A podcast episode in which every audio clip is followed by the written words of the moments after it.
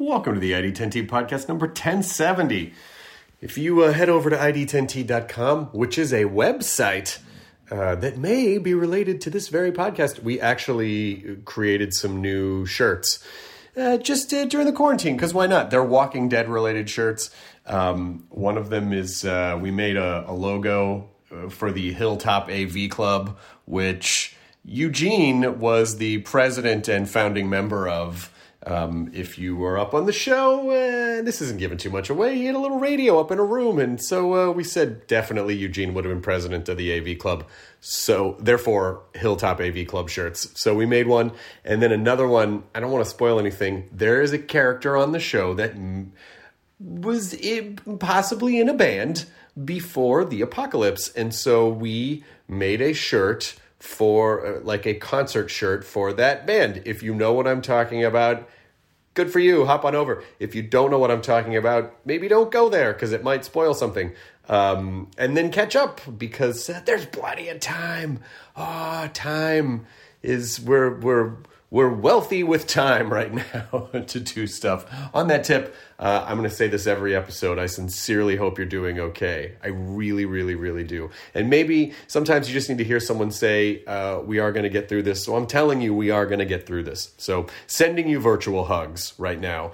The ID10T community events at ID10T.com for the corkboard to promote a thing that you made or something that you like that uh, you want to share with the world. Like, Jason, who says, I'm a longtime listener from the UK and fan that's used this podcast as a source of inspiration, motivation, and reflection many times over the years. Side note, thank you, Jason. So I've used my lockdown as an opportunity to make a thing, as it were, and create a new YouTube series called Couch Potato Playlist. It would mean the world to me if you could share it on the ID10T community corkboard, as I've loved to connect with my fellow geeks. Mission accomplished, Jason. So, if you like a light sprinkling of analysis with your reviews and recommendations, all done in an earthy British accent, then Couch Potato Playlist is the new YouTube series for you. Tune in every week, Thursday, as I look at a different film, game, and TV series. Some of my picks may be new to you, or you may know them and love them already, but either way, I hope to give you some inspiration to try something new or revisit an old classic. Films featured uh, Return to Oz, Spirited Away, TV shows like The Good Place, Castlevania, video games like Castle Crashers and uh, Playdead's Inside. Newest episode is focusing on superheroes and features One Punch Man Season 1, Marvel Spider Man on the PS4, and Birdman. Well done, Jason. It's a Couch Potato playlist. Just search for it on the YouTubes. You can get your thing mentioned uh, if you uh, email events at id10t.com.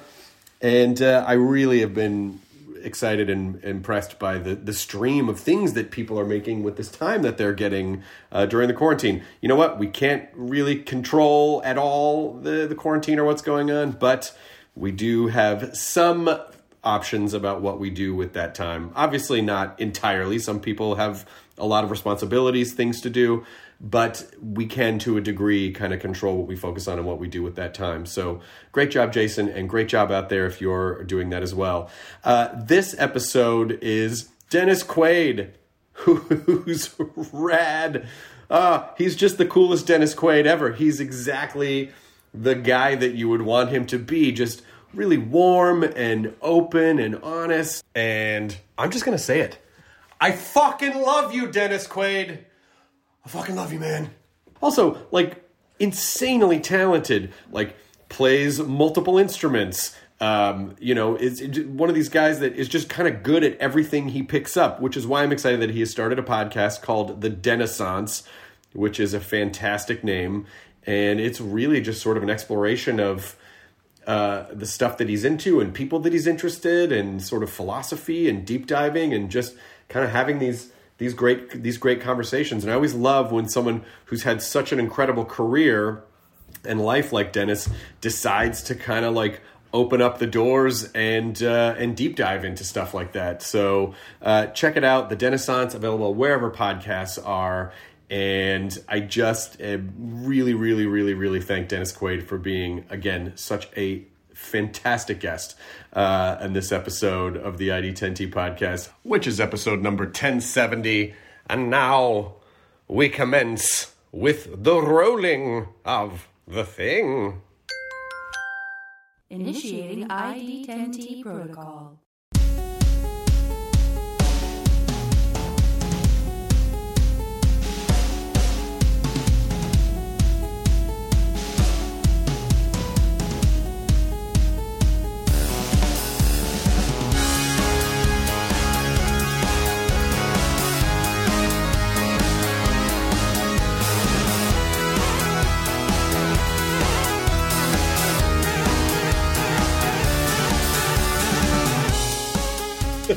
See you.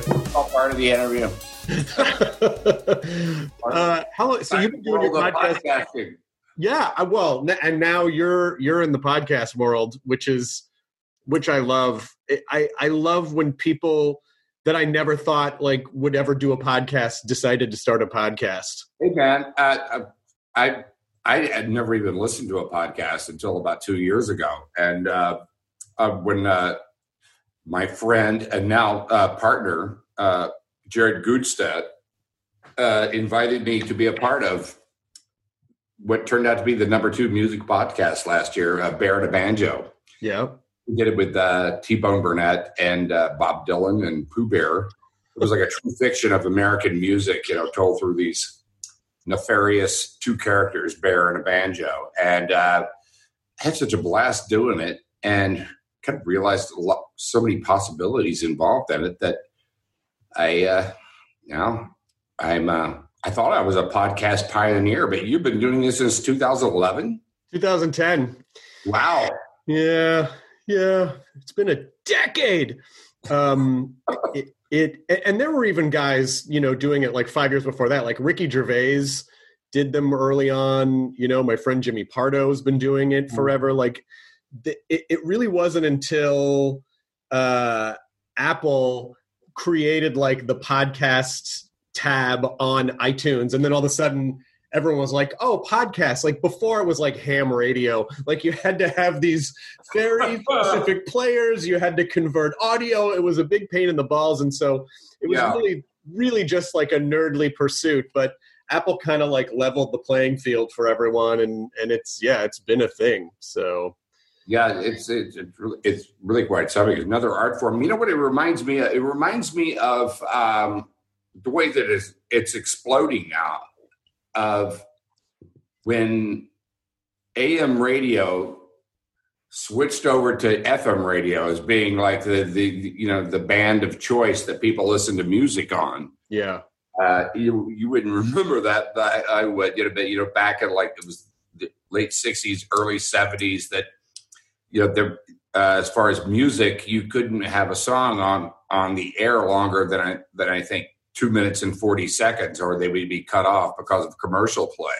oh yeah, Had these bands like the Doors and and who were you know had you know songs that went on for like seven minutes, and, and so you know FM radio was basically uh, you know college radio stations back then. Yeah, you know no, nobody listened to so, sort of like public broadcasting and they really just started taking over because they would play you know the complete side of In-A-Gadda-Da-Vida the whole 20 minute thing without commercial interruption. And Well- the choice Yeah, I remember that. I mean, my dad, um, my everyone, everyone's listening to the podcast has heard this a million times, but my dad was a professional bowler, so I grew up on the in the pro bowlers. Really? And my I dad hated. was, was he ever uh, like on the on Wide World of Sports? Oh yeah, my dad was on. Oh, I, my, I definitely saw it. yeah, he was on in the '60s. He was on a show called Championship Bowling all the time, and then that rolled into Wide World of Sports, and I was named after Chris Schenkel, who was the announcer for bowling. Really? Well, And I definitely saw him. yeah, so he hated to I, fly. I was I was an avid bowler, like Really? Jane. Oh yeah, that you know my first like uh, um, I was bowling like I think I had an average of like two fifteen or something like that. That does not surprise me because you seem to be good at pretty much everything you put your hands on. And bowling was one of those things that everyone did at a certain time. It was like a Right. Weirdly respected sport. And then something happened in the 70s and it kind of took a little bit of a, it kind of did. My dad retired in like 75 or 76 or something, but um, he hated to fly. So we used to drive everywhere so we'd be on these long stretches of road and that am radio sound reminds me so much of my childhood because Mm. before satellite radio before there were a lot of metropolitan areas you would just have these long stretches of that that really thin sounding am broadcast and it Yeah. it just brings back so much memories for me Yeah. um i uh i I appreciate what you're saying about how podcasting has sort of changed the way that entertainment is being done. And you've been, I'm curious to hear from your point of view. We became shorter and shorter form, kind of like what you were saying. Do you appreciate the longer form? You must appreciate the longer form conversations because you do press junkets and it's like, oh, I have like four minutes with each person and I get the same five questions and I don't really get to I talk. appreciate that sometimes, to tell you the truth, because you know if you, I've, I've, I've been in situations like for press junkets on movies where I literally have done like 80, 85 of them in one day. You know, they they bring everybody uh, from around the country. Uh, you know, uh, from the, those television stations to you know, the Four Seasons Hotel. You sit in a chair and they they they come in and you do the same five questions. And uh, I, I never understood why I couldn't just do a press conference, but they want you to feel like you're at their station just do, doing their interview. And you know, I get it. Everybody everybody has their own thing to do. But the, as far as the long form, I really um, uh, it's at least it doesn't put limits on on something where you might be able to get something else. Right. You agree? Yeah. Yeah. And also, just bore the hell out of everybody. no, I don't think so because I, I think what it's really done is it's allowed, I think it's, I think podcasting has humanized a lot of people that we are used to seeing like two dimensionally right? and not and not really understanding really getting a sense of who they are and it feels like this sort of the main difference between what it means to be a public figure in today's world versus like the 80s or Mhm. or even the 90s is that you there was a separation between performers and the audience back then because there just wasn't a real outlet to them and now it sort of feels like everything's just out on the table now so i think people like this because it's like dropping into a conversation with someone that they Yeah. like well, there has been a you know thing of, that there has been a loss of, of, mystery a bit with that, which I think you know Hollywood used to really rely on, and, and uh, but you know those the with social media and uh, uh, there's just uh, that's not possible these days. So you have to kind of uh, just uh, create what uh, what you, what you can. You know, it's the way of the world, and uh, I like to have people on who don't necessarily have something to sell Mhm. as well. You know, I think, and that's that's where I think again what you see mostly on television and and in other medias. It's usually a movie coming out, and uh, you don't really get to really learn about that person outside of the product that they're selling at the time. And look at me because I'm kind of on here selling audio up new I mean, podcast. in a way, but but what's what's fun about it, and early on, there was a little bit of a challenge convincing PR teams like, well, yes, we, we're not going to necessarily, we may not talk about the project as much because they, people can get that with junkets, but Mm. because someone will listen and really appreciate this person as a human being, they will in turn then go seek out more of their, you know, like it creates a relationship. But you said something which kind of I'm curious to hear your take on it. Would you, and this is going back a bit, but would you prefer that people go see a movie like, you know, a long time ago, like Great Balls of Fire? Would you, would you appreciate, oh, I'm going to go see this movie by Jerry Lee Lewis, or I want to see Dennis Quaid as Jerry Lee Lewis, you know, like where people know who you are playing a character? Well, uh, you're always you're always you're always going to see. Well, say, but like my my hero Marlon Brando. You're always watching Marlon Brando, or you're Right. always watching Jack Nicholson uh, Right. do that part. That's that's what makes it unique. You know, I don't think I don't think actors can ever get away from their persona. Uh, that's why they get hired. Mhm. Because you know, you know their persona. That's their. That's definitely a part of them. Yeah, but that's that's sort of the hesitation for some actors to even to do podcasts or to do a lot of press because they oh, feel like Oh, yeah, if people get to know me too much then they can't they can't accept me disappearing into a role because all they see is me basically and you know with a different haircut Yeah, but I would I would beg to differ. I would say that this is your podcast persona. what's your podcast bro have you figured it out yet like how many Uh, episodes have you recorded well, I'm a little bit more animated, yeah, when I'm doing a podcast because I want to keep everything moving along here. yeah uh, instead of just slubbing out on the couch. How many episodes have you done? Uh, I've done like uh, I think eight or nine now. That's really I've I've had a very lucky life, uh, Chris. You know the things I've gotten to do as you know because I'm an actor and uh, being well known, and you know I get a part. The research has always been the most uh, kind of fun and exciting part of me uh, of, of of acting, uh, especially playing real people. Like when I played Gordo Cooper, who was you know one of the original seven astronauts, Yeah. and stuff, or Jimmy Morris in in The Rookie, or uh, Bill Clinton uh, uh, in in a film I did with uh, uh, about him, and it's the research of you know finding out about that person, and I get to go in a- to a lot of through a lot of doors that say authorized personnel only Mm-hmm. uh, and uh, really kind of get to know something. Like uh, the right stuff. I I met Gordo, Gordo Cooper. He lived three miles from me here, and I and uh, I got my pilot's license. You know, play uh, doing that movie because I like to delve into you know everything that it's about, and and you have time to do it, and uh, so I kind of bring that to to to the podcast, you know, and so I've been tapping into people that have been in my life like that, that, that have entered my life. Like I had Jimmy Morris on, who was the real rookie uh, from from that movie, uh, to really you know just get a little bit deeper into, into his personality and, and his life, and, and and just talk about things. And it's I guess it's also kind of like giving of myself on, on the podcast. You know, the audience also learning more about me. I guess. Yeah, and you learn about yourself too.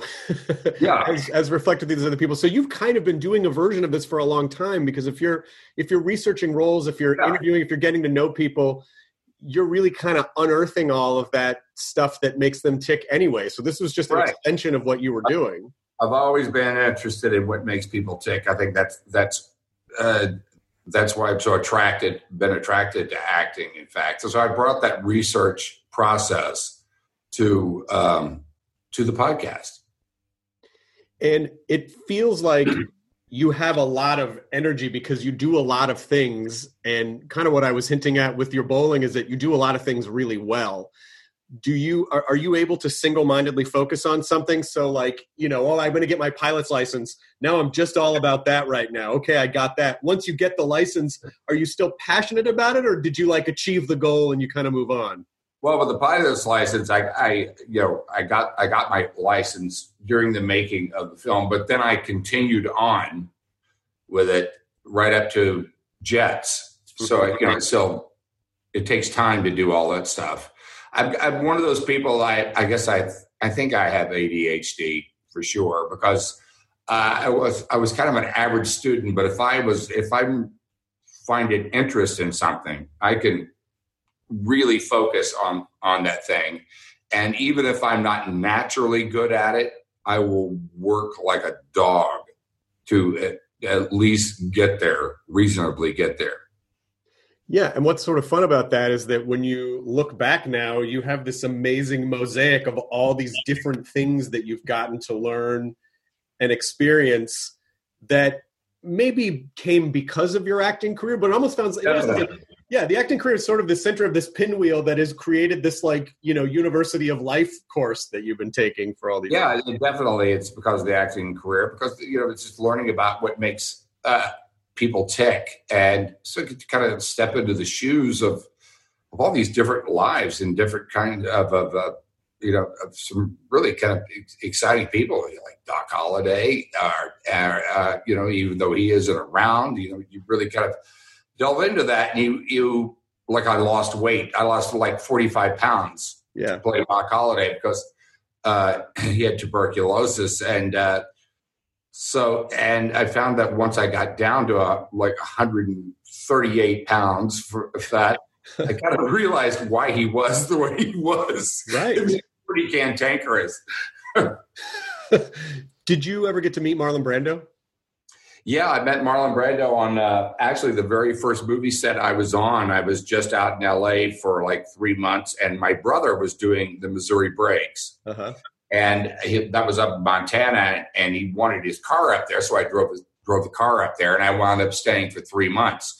And so, my very first movie set, I'm watching Marlon Brando and Jack Nicholson, you know, at work. So it's a great education.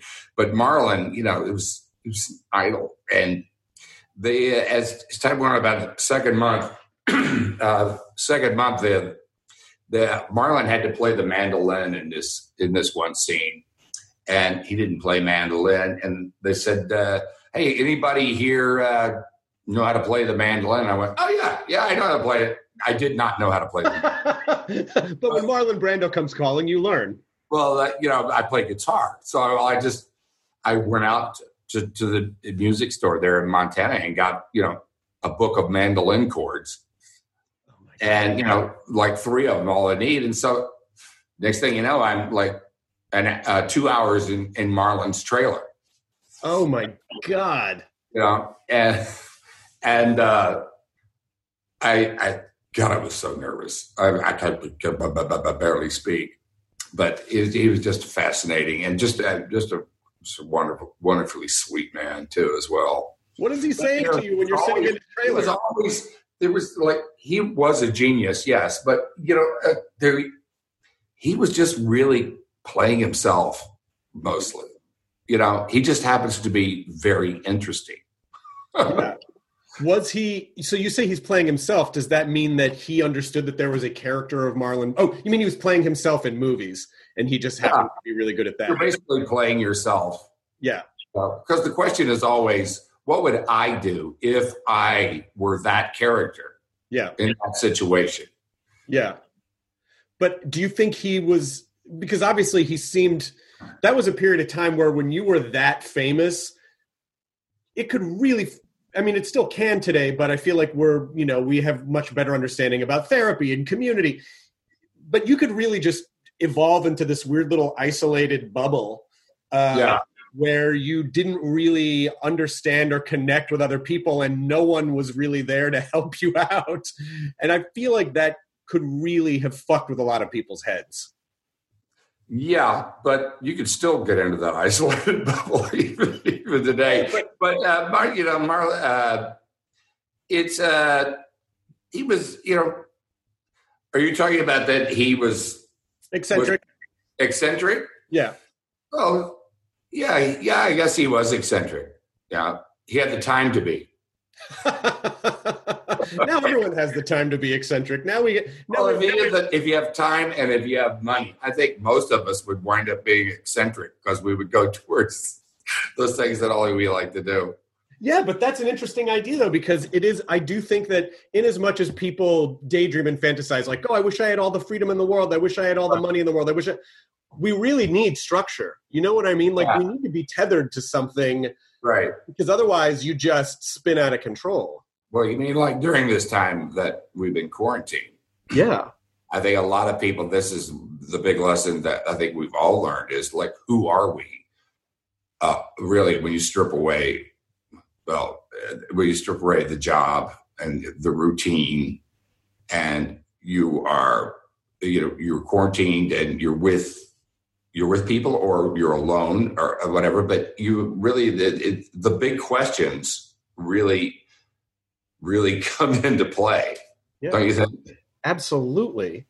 Absolutely because in as much as we are um, sort of i mean i don't want to use the term in prison but in as much as we are like you know staying at home and not doing the things that we normally do in the course of a day there is this ultimate internal freedom where we really have to you know unless we can distract ourselves 24 7 really have to sit with ourselves and find out who am i? What do i like? Do i like me? Should i make changes? I mean there are i've been saying there are parts of this that i think could actually be beneficial if if given yeah. the opportunity to really explore those. Obviously some people have situations where they're not able to do that um, if they have chaotic households or if they're in the medical profession and they're, they're but still the truth comes out.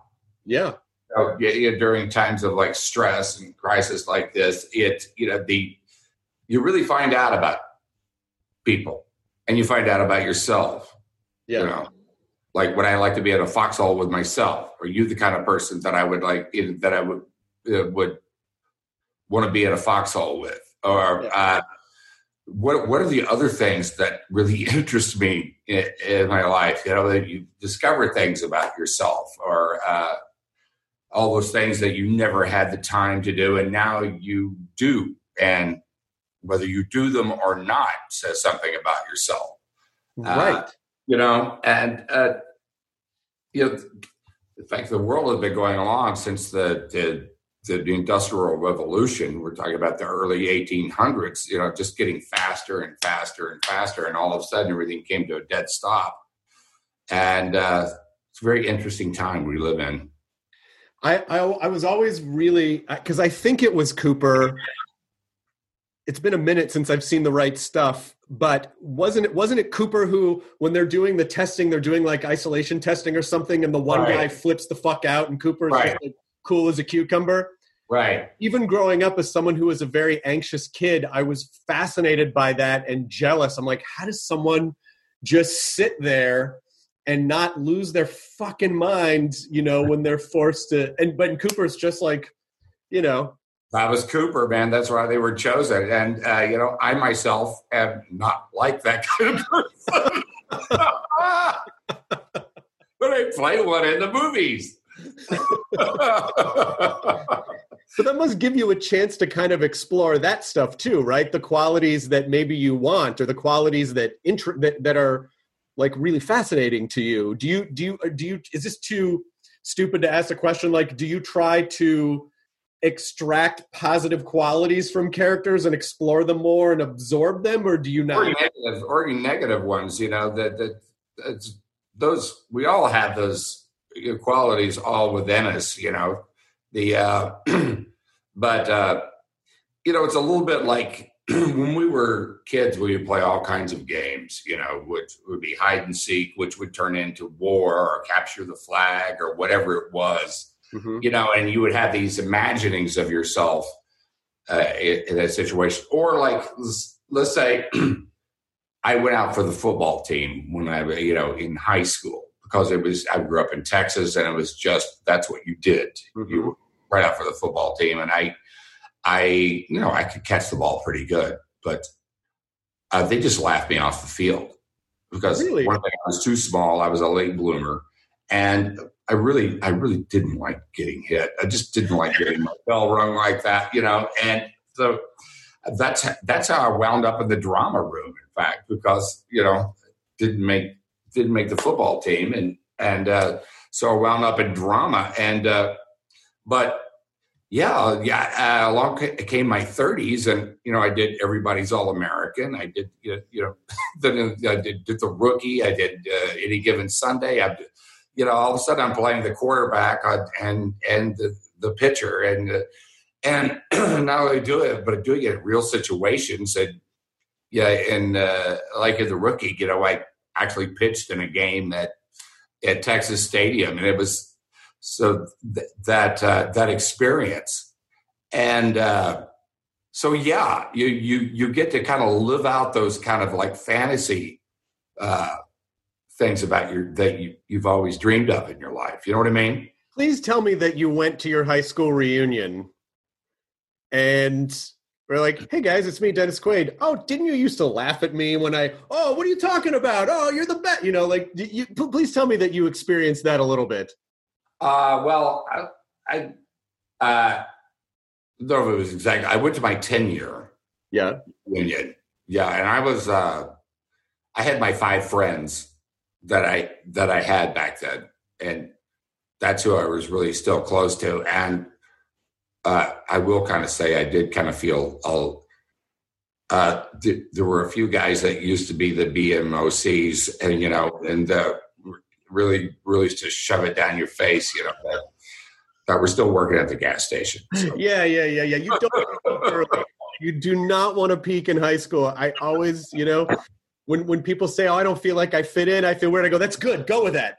Mm. Just you know, because you live a yeah. longer life than those four years in high school. Well, I don't think it. You know, I don't think it's actually it can be for some for some people. Like my my fiance was was valedictorian of her class, and valedictorian at, at, at Pepperdine or whatever, and she's still like really driven. Uh, but there there are some people that uh, their lives peak in you know in uh, high school football or in in uh, in the chess club or whatever it is, and that's it. You know, then they run up against. They're so used to to to being number one or you know big fish in a small pond that when they get to the big pond they the it's a lesson that they're not prepared to learn Right. you know what i mean Well, there's a certain amount of hunger that I think you need too, and that can come from a variety of places. It can come from feeling inadequate. It can come from like, you know, a weird experience that you had from being a kid. It can feel from just not, not really feeling like you fit in, and so there's a drive, a, a curiosity. You know, it seems like curiosity has driven you a lot, and curiosity is a really amazing gift because if you're not curious about anything, you never ask questions, you don't learn anything, and you kind of just plateau. So yeah well i was very lucky. Uh see i was like 19 and uh really 18 and you know i was in the drama department in in uh in high school or whatever but i didn't take anything seriously. I didn't know what i wanted to do really. Uh i thought it was maybe uh, i wanted to be a veterinarian before and that i wanted to be a forest ranger maybe or whatever. Silly stuff.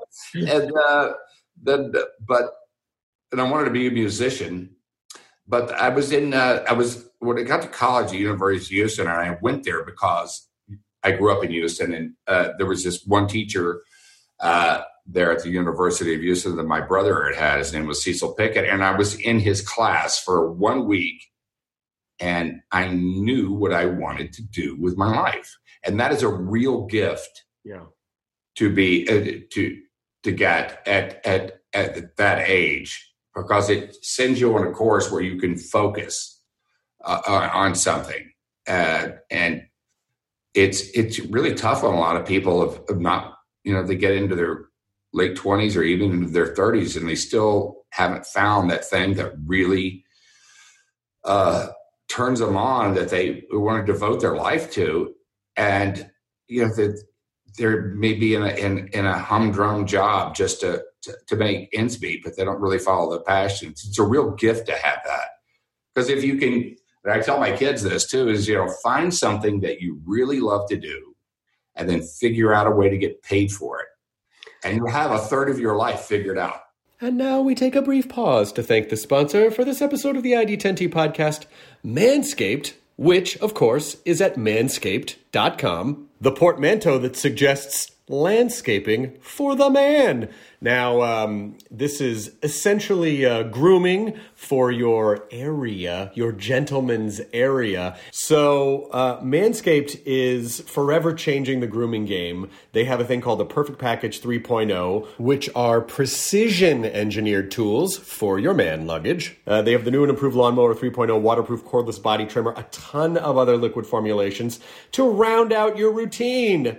Now, the third generation trimmer has a cutting edge ceramic blade. It's going to prevent manscaping accidents, which are really not fun and really not great during a quarantine. Uh, so, you're also going to get uh, anti chafing deodorant, moisturizer, all sorts of stuff to just make it all nice down there. Make it all nice down there, I think is a good slogan for that sort of thing. All right. You're going to get 20% off plus free shipping with the code ID10T at manscaped.com.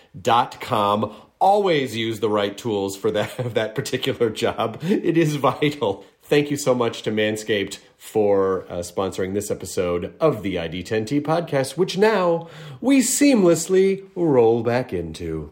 Well, and the, the the beauty of the culture that we live in now is that there are so many opportunities to get paid for those kind of weird nichey things that were not. It wasn't really an option. Like when I, you know, I was born in the '70s and I grew up in the '80s, and you know, like there were there were standard sectors that you could work in, but it but if you had like a weird hobby or something, it was very Right. difficult to to turn that into something. Yeah, like a slot car racer or something. Yeah, exactly. You were just a weirdo. Well, you you would be probably an FM radio uh, you know, now. Yeah, I guess so. Yeah, Right? Yeah. yeah, Uh, yeah. But it was it was really uh, it was just such a different time, and now there are so many opportunities for people to. I mean, you know, you can work from home. It, like it- like we can work through the internet. It's people can be self starters. We're, there's so much more opportunity to be entrepreneurial now. But for people who aren't sort of who don't by kind of happy accident fall into the thing that they discover is their passion have, do, do you have words of wisdom for people who go fuck i don't know what i want to do I, I just don't know if i like anything Well, uh, I just, like I said, what do you love to do? What do you, there's, I, everybody loves to do something. yeah And that's, that's the thing to, that you'll be good at, that you'll, that uh, the money will come even. And it doesn't really matter about the money. It, it's the money will come. What is it that you originally wanted to do? Me personally um I've, i'm i'm a stand-up and i always wanted to do stand-up in the 70s when steve martin started appearing on snl my parents noticed that i was very fixated on him and so they started buying me steve martin albums and they they just my parents were really cool they had no content filter so they just bought me like richard pryor albums and Right. You know, my dad would record Sam Kinison on HBO, and so they just fed that.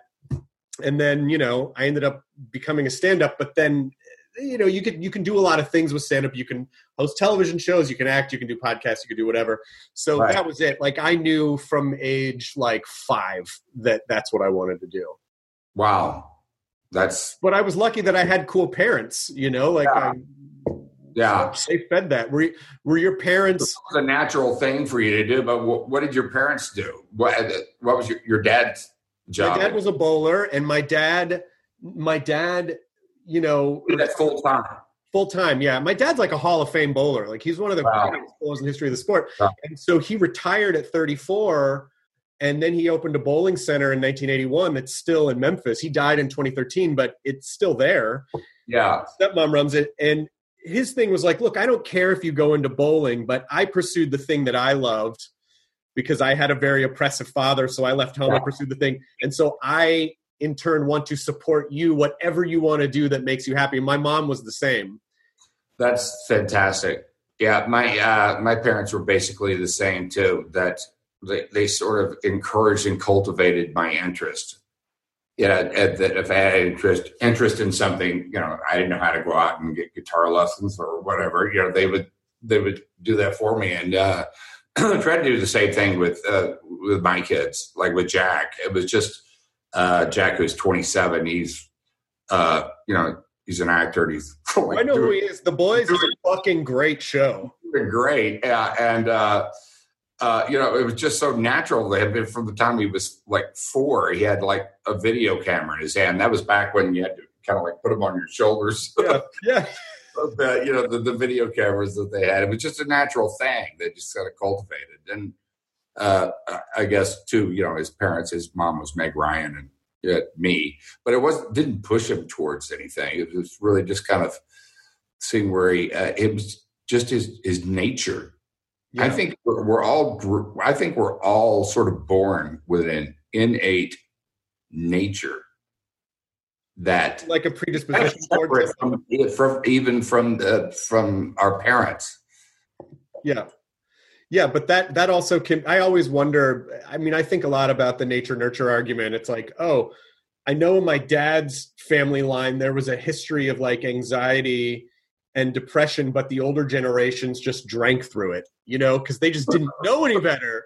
Uh, So, you know, does that mean that that was something that I had to contend with genetically, or was it like just conditioning, conditioning, like generational conditioning? And, and the answer is I don't know. But with any of the good stuff comes a bit of the the challenging stuff too. yeah, and the, the ultimate aim of, of things like that, because you know I had things, but you know I learned about what not to do as well from my dad, Yeah, uh, and uh, it's is breaking the chain of that. yeah. Yeah, But sometimes, struggles. You know, you struggle with things, and my dad struggled with things, and and it uh, there's more tools. yeah, but not everyone necessarily has the awareness to sort of see how to break the chain. You know, it's like they, some people, you can either break the chain or you can just re-express the same the same things and and that that's also that that also comes i think from being able to step outside yourself and ask questions but as a performer would you say that because you're constantly studying the nature of things that it helped create kind of a third person awareness of who you are as well. Like you could see yourself a little bit from the outside and get to know yourself on that level. I, I would love to say yes, and uh, that's true to some extent. There's others around me the brutal truth. yeah but that's you know i mean it i always kind of wonder what like how how much you should go internal. I think it's good to go internal to a certain degree.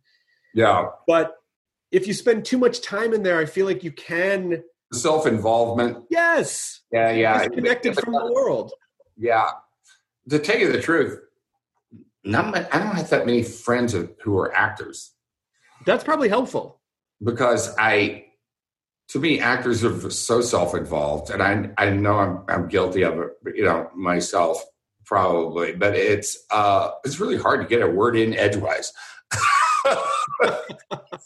but uh, uh, but it uh, you know I I've. I've had people. I, my, my friends are from you know all walks of life, basically.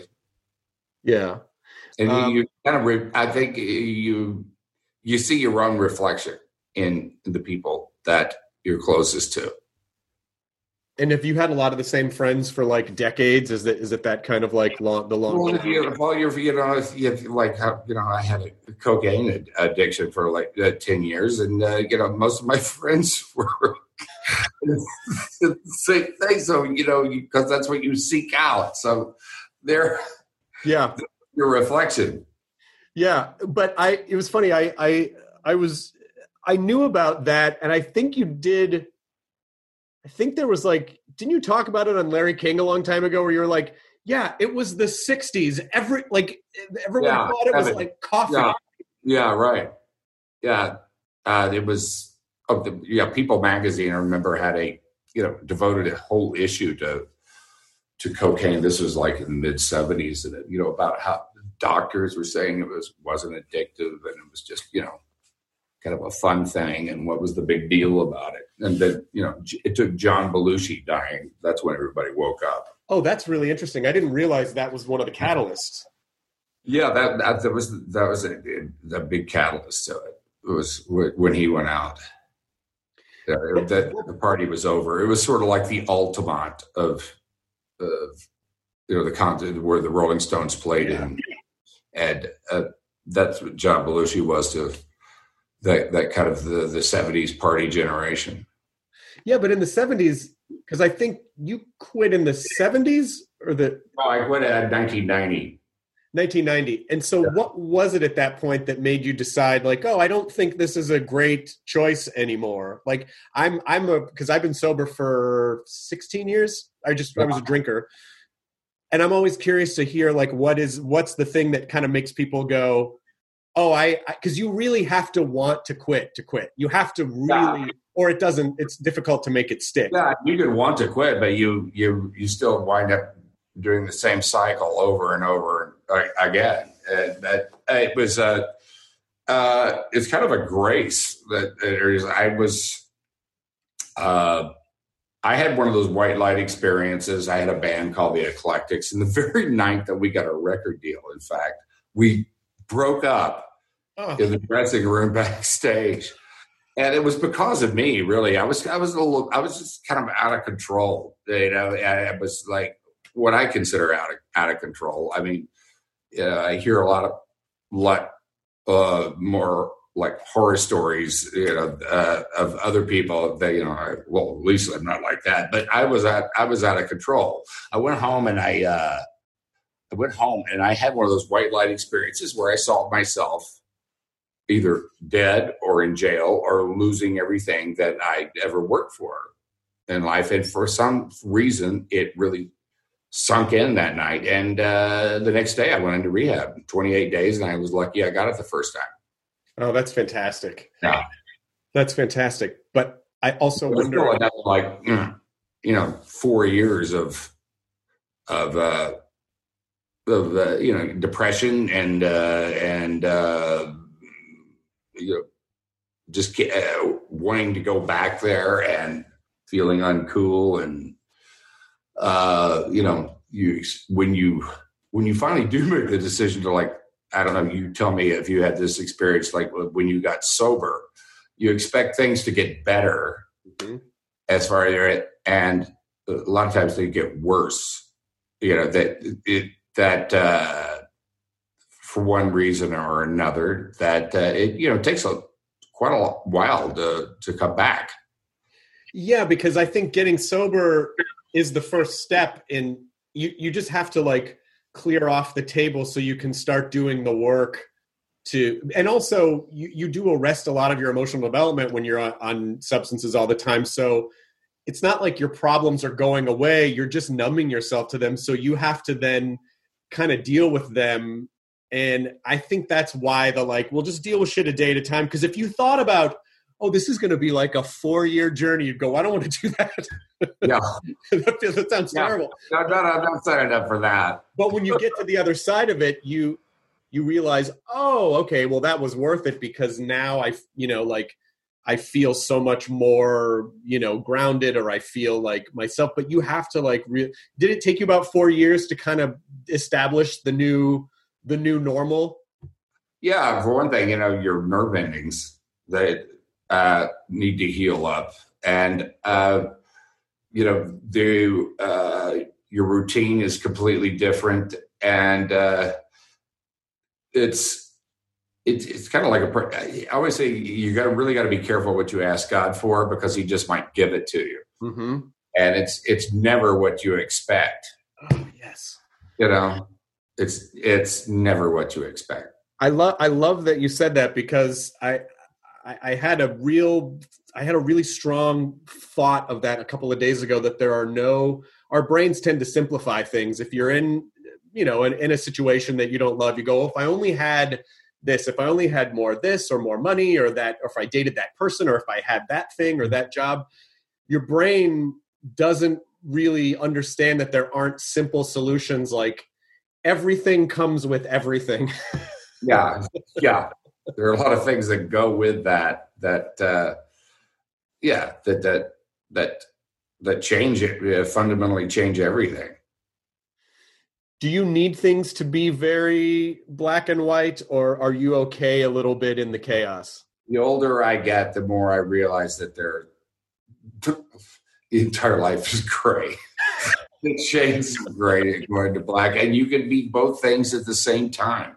Yeah that uh, I used to think, well, I either have to be like this or I have to be like that, you know, and even having the thought of kind of wanting, and, and, and the, when I made peace with that, things become a lot easier. It's just the day to day life. The struggle is, you know, you call off the war and just allow you, you're a human being, just allow yourself to, to, at least in your mind, be all those things right. You know it takes away the it takes away a lot of temptation. It takes away a lot of of uh, needless struggle. And uh you know uh, maybe it's it's a question of of getting uh, getting older or and having experienced things time and time and time and time again. And you know finally you realize there is, there is no like definitive answer to it. It's just it's just what you do when you get up that day you know that's a good way to think about it too because i, I think we do in order to try to gain some semblance of control over our, our world which again is an illusion Yeah, that, that is the key. We're always looking for control, isn't it? yeah Yeah, and that and that's the other thing about that's interesting about this quarantine is like, yeah, there's no control. Like the idea, like these ideas. You know, a year ago, if you said, "Oh yeah, you know, someday pretty much the world is going to shut down," and uh, and you'd be like, "Are you fucking? Nothing's going to be open. Fuck you." Yeah, and nobody we realize like, oh, it was all an illusion. The sense of control that we had was all an illusion, and we have to be okay with that. Yeah. Uh, you're not okay with that. but Well, you can fight it, but it's not going to change anything. no, it won't change anything. Um, there's, I think I have about 15 minutes left with you, so I just want to, I want to cover a couple things very quickly. Number one, please make a sequel to Dreamscape. It's one of my favorite movies from the 80s, Wow. and I think it could be so fucking cool now. It- like now with special effects and everything, I want, I would love for you to reprise that character. I don't know if you like working on that film or not, but I thought it was a fucking great movie. Interesting because uh, I did. Uh, I uh, did this movie. Uh, are you uh, uh, the the the uh, are you not? Are you in the house alone? The the movie the the the the uh, the, uh, the intruder. Yes. The intruder that just came out a couple of uh, years ago. Uh, about a guy who sells this house to this. Yeah, couple. and then he keeps kind of harassing the couple. well, the same that was the same writer as as uh, Dreamscape. What? Got to talking, and I think it would be a really great idea to do it as a streaming television show. Yes. Dreamscape, and I could play my my own character and that I that I had, and uh, Kate Capshaw and I would have a son Yep. that I didn't know about, and he would be the you know what was my character. I think it would be really interesting to do. Return of Snake Man. I maybe. Oh yeah, and that that guy. Uh, oh, his name was. Uh, he's got like the most Irish name. David Patrick Kelly. Yeah, that's it. David Patrick Kelly. Listen, maybe three years ago, I soft pitched to AMC. Uh, Dreamscape the series. I, just, I just, Really? yes, because I, I really feel like there's room for it now. So I don't know. I'm just, I just wanted to flip it a. David Patrick Kelly character. Well, yeah, because he's dead. He's, he had a son somewhere too. no, but he's still alive in your dreams, man. um, and then the other thing that I wanted to mention was that uh, around 1991, I worked at a uh, country club in Bel Air that you belong to. I didn't belong to Bel Air at that time. I didn't join until 1996, but I, I played there all the time. I remember you because I, I worked in all the parts of the golf course, and then I was working in the parking lot when I was in college. I went to UCLA, Ah, yeah. and I remember this really I don't know why I remember this. I remember this really weird situation where I was on the phone. I had been in an acting class the night before when I thought I might be an actor, and I had done a scene from The Graduate the night before, and I was terrible. And I said something like, "Oh yeah, uh, Dustin Hoffman was way better." I made some joke about Dustin Hoffman being, and you were standing in the parking lot, and you came over and you go, "You did a scene with Dustin Hoffman," and I was like, "Oh no, no, no, no, no, no, no, no." And I, and part of my brain, I always, I was like, "What if I lied? What if I just to have a conversation with Dennis Quaid tried to pretend like, yeah, Dustin Hoffman and I, you know, like we work on scenes together."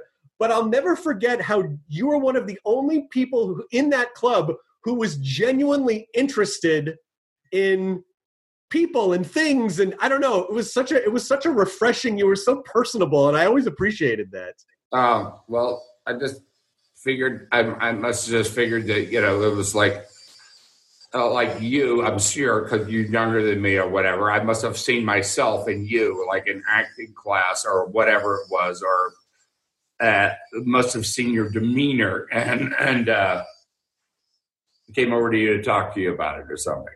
you were very you were very kind i really always appreciated that because you you you really and that's you know again to anyone who is around people who work in the in any kind of a service industry like be nice to them because they'll never forget it you know what i mean Well, I was a waiter, you know. I was a waiter. I was a busboy. I was a door-to-door salesman. I was, uh, uh, you know, it's it's that's working for a living. what do you sell door to door I'm working there in the parking lot. Was working for a living. what, what did you sell door to door I was a Fuller brush man. oh my gosh Yeah, I I sold those pure boar bristle brushes and uh, tile and grout cleaner to uh, door to door. talk about I would- getting this was in Houston, like in a, back in the uh, early '70s, and I would even take to putting on what what I thought was an English accent back. Get people to stay at the door.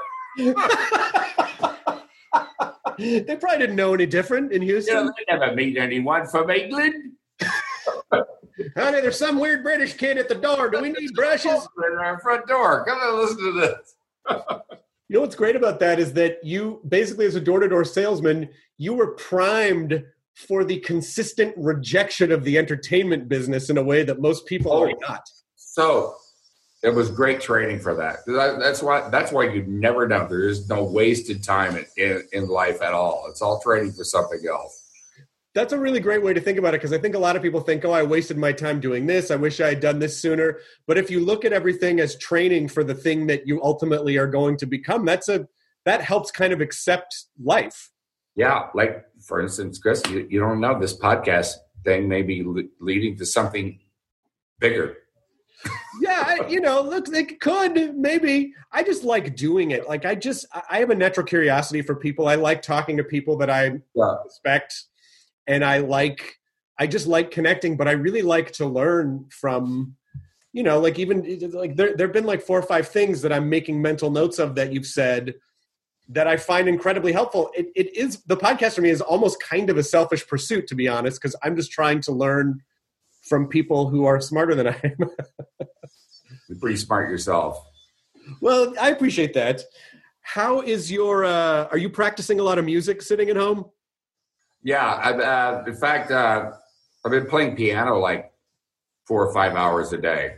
Nice. I, I can because uh, uh, I've gone back to uh, all the, the Great Balls of Fire stuff, which was another thing. You know, I played Jerry Lee Lewis, and uh, you know he was there on the set every day. He was over my shoulder going, "You get it wrong, son." And uh, but he was also one of my teachers at the same time. You know, incredible generosity of that, and uh, but uh, and you know, I learned how to play a, a lot of that stuff, you know, pretty well. But I've, I've kind of given myself sort of a master class in it now to, I mean, really sit down and and blow myself up with piano. That's uh, it's uh, it, it's an incredible instrument to play. It's just uh, it, you just you can just keep going and going and going and just it, you know it just gets better and better.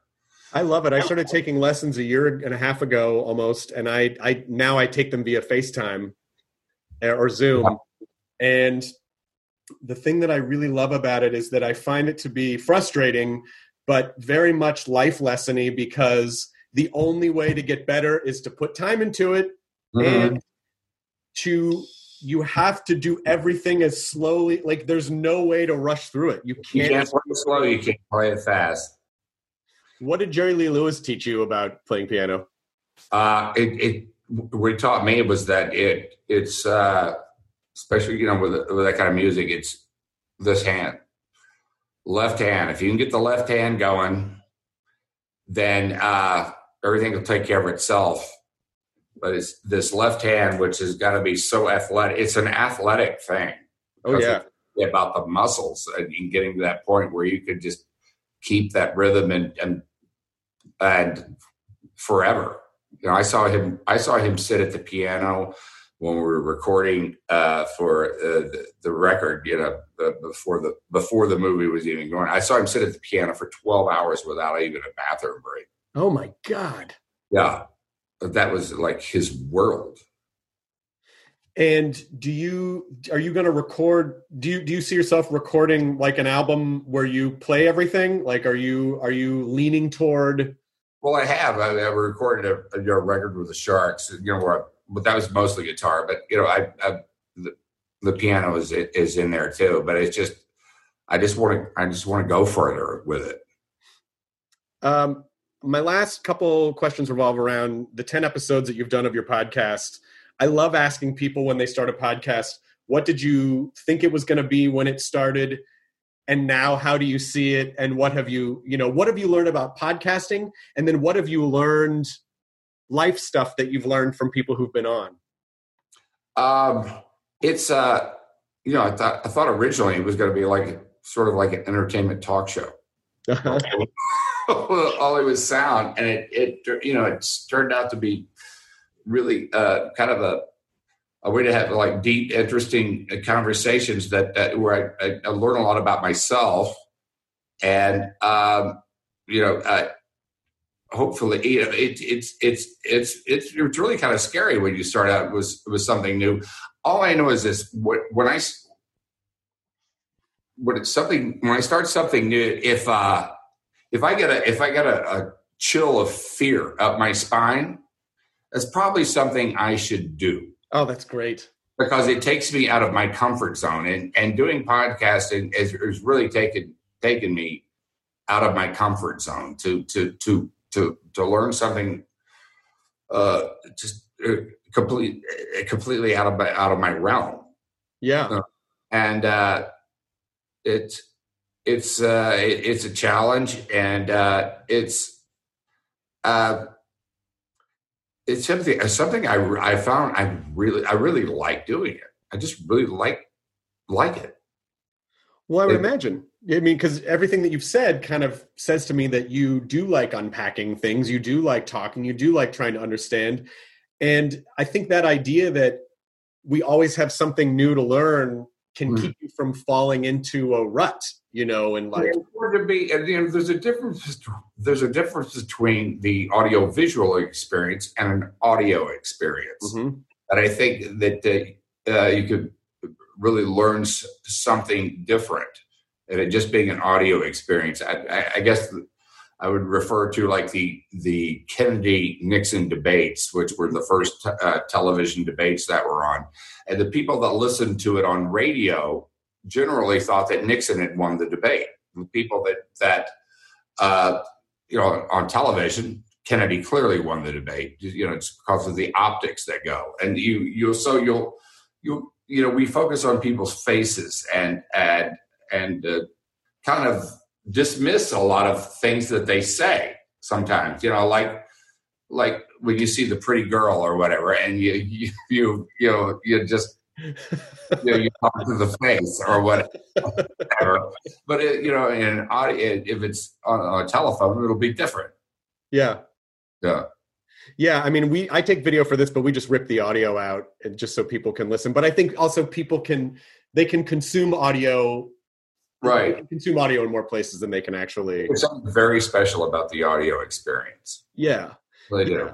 It, it allows people to feel like they're dropped in. I'm just i'm glad you're doing it. And as someone and the name is great Dennissance is great because you do do a lot of things. And i do think that's a great lesson for people that you you can constantly grow and explore and change. And you've done you know great dramas and great comedies. My wife and i are going to watch Innerspace tonight. Uh it, because it's been a while since i've seen it like oh, i need to see that movie again you know like it, it it's a fun movie it really is yeah yeah, it, it, didn't do well when it came out. People think it was like this big hit, but uh, you know, it was called Innerspace, and it looked like a science fiction movie. It didn't say anything about comedy on it, and uh, it came out and went like that. But then it just it became a classic for for some reason or another.